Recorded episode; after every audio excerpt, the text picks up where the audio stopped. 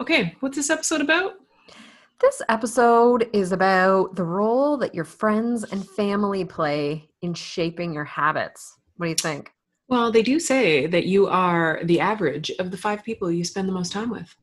That can be either a really delightful thing to think about or really terrifying, depending on your situation. I think that's right. And I think we're going to talk about it today. Let's do it. Hello, improvers, and welcome back to the Improvement Project. It's getting hot outside, so Jenny and Peggy have decided to shorten things up for the next few episodes in something they've called Summer Shorts. It's the same great content in a fraction of the time, so sit back, stay cool, and enjoy Summer Shorts!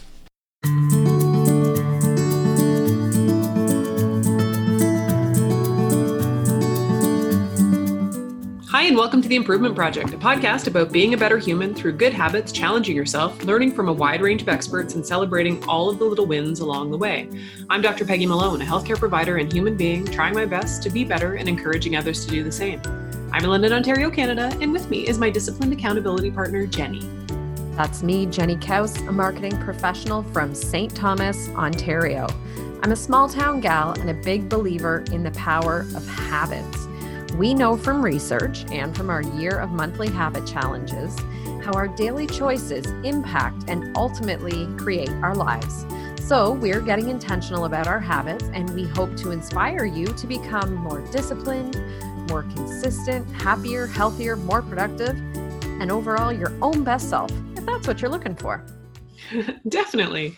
Today's episode is number 109 of the Improvement Project, and it's the third episode of our summer shorts, shorter summer episodes. We've decided to record a few shorter episodes, which will be approximately 10 minutes, to give us a wee break through the hot summer months. You'll still get some great content about habits and intentional living, but in bite sized format for the eight or nine weeks of summer. Yeah, ones you can pack into your beach bag and take with you. That's right. Today, we are going to be talking about the role of friends and family in shaping our habits. We often assume that our behavior and habits are all a reflection of our self control or discipline. But do you ever consider how much of the way that you live is a result of those who you are surrounded by? Yeah, we unconsciously mimic the behaviors of those around us, especially when it comes to social norms, food choices, alcohol consumption, exercise, really, I don't know, any type of behavior you can think of. We're not even just talking about like the outright peer pressure. We're talking about the things that we do that we don't even realize we're doing due to the group behavior happening around us. The desire for connection and belonging is deeply, deeply wired into us. It's a biological drive intended for survival to seek out belonging, which can lead to our behavior being directed to help us fit in with those around us as we strive to be a part of the group. Being a part of a group is linked to survival deep in our DNA, and we aren't thinking of this consciously, but it's encoded to us and drives the way that we make decisions. Our online pretend best friend, James Clear, quotes the Game of Thrones in chapter nine of his book, Atomic Habits, with the line, The lone wolf dies, but the pack survives. James Clear is great. Yes. Every time. Every time. All of that to say, even with our best intentions to be the best version of ourselves, we can easily slip into the same habits, for better or worse, of those around us without even realizing it.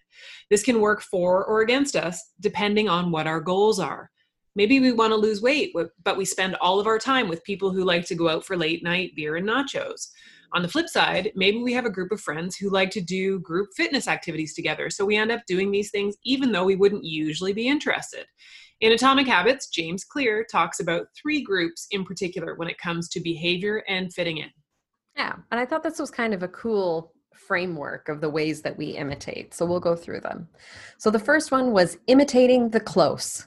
The closer we are to someone, the more likely we are to imitate their habits.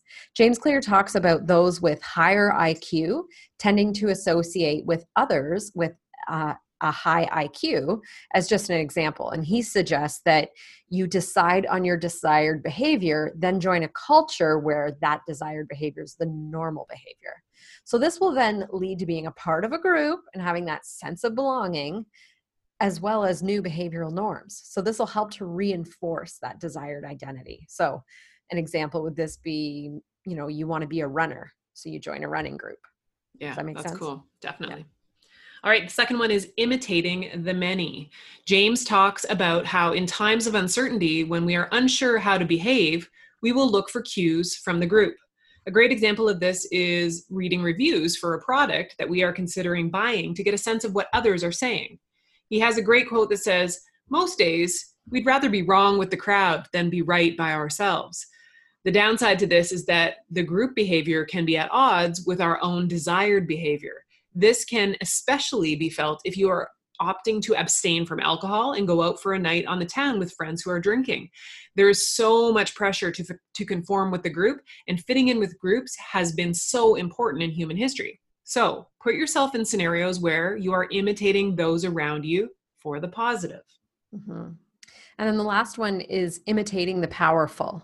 This one discusses the way that we as humans wish to be powerful, successful, get that promotion, etc.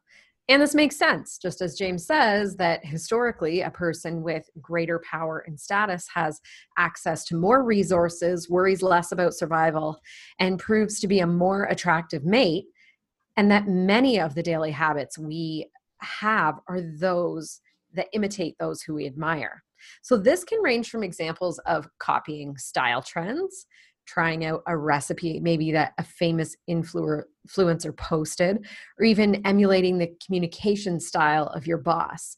This one can be linked to the concern of what others will think of us and then the behaviors that result from that. So, you know, I like the example of, you know, emulating communication styles, maybe starting to use the same types of phrasing or words for things as someone who you're looking to emulate. And you might not even realize you're doing it.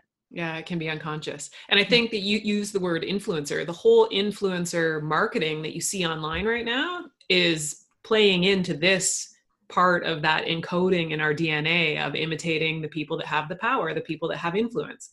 Mm-hmm. Absolutely. I would say that I've definitely done this. Like I've um, maybe seen um, a pair of earrings or uh, maybe even like a decorating type thing and then tried it myself at home absolutely I, well Mhm. and as we've just discussed it's human nature so it's it's not unusual that we do this but it's kind of neat when you start to learn these things you can bring it more to your conscious awareness and and Yeah. choose why you're doing it yeah and choose good things to copy. Yes definitely. Yeah. All right, another one of our online pretend best friends, Jonathan Fields Millburn of The Minimalist, says, You can't change the people around you, but you can change the people around you. hmm We aren't saying ditch your friends if they don't have the same habits and aspirations as you, but what we are saying is that if you want to get intentional about some habits and you have friends that have these habits locked in, maybe put some more time into those relationships. hmm This is why we love our Facebook group so much. It is awesome to have a group of like minded individuals who we can lean on for support and encouragement. yeah. And we've all heard this one be the change you wish to see in the world. And that was obviously gandhi. And so maybe by uh, you could help those around you by changing your habits. Maybe that would be the catalyst that others need. The best way to show the benefits of a lifestyle is to live your life well and then let others be curious about it and ask you not to force it on others we don't ever want to do that but just start living the way you want to live and maybe that will attract the people to you Love it. a thought I love it. Mhm. All right, and that's it for this summer shorts episode of The Improvement Project. We hope you like these short episodes through the summer. Let us know if there's anything specific you'd like to hear about in upcoming episodes. For questions or comments, send us an email to the improvement project at drpeggymalone.com. You can come and say hi on the socials. Jenny is on Twitter at jakehouse, and I'm on Instagram at Dr. Peggy Malone. You can always get our attention by using the hashtag The Improvement Project. As usual, you'll find all of the resources and links that we mentioned during today's show in the show notes at theimprovementproject.com. If this episode was helpful at all for you, please be sure to tell a friend and share it with them. This is the number one way that new listeners find our podcast. So if you found it helpful or entertaining, pass it on. We also have a Facebook group. Search for the Improvement Project on Facebook to join in on the conversation. Thanks so much for listening. Until next time, stay focused and get after it.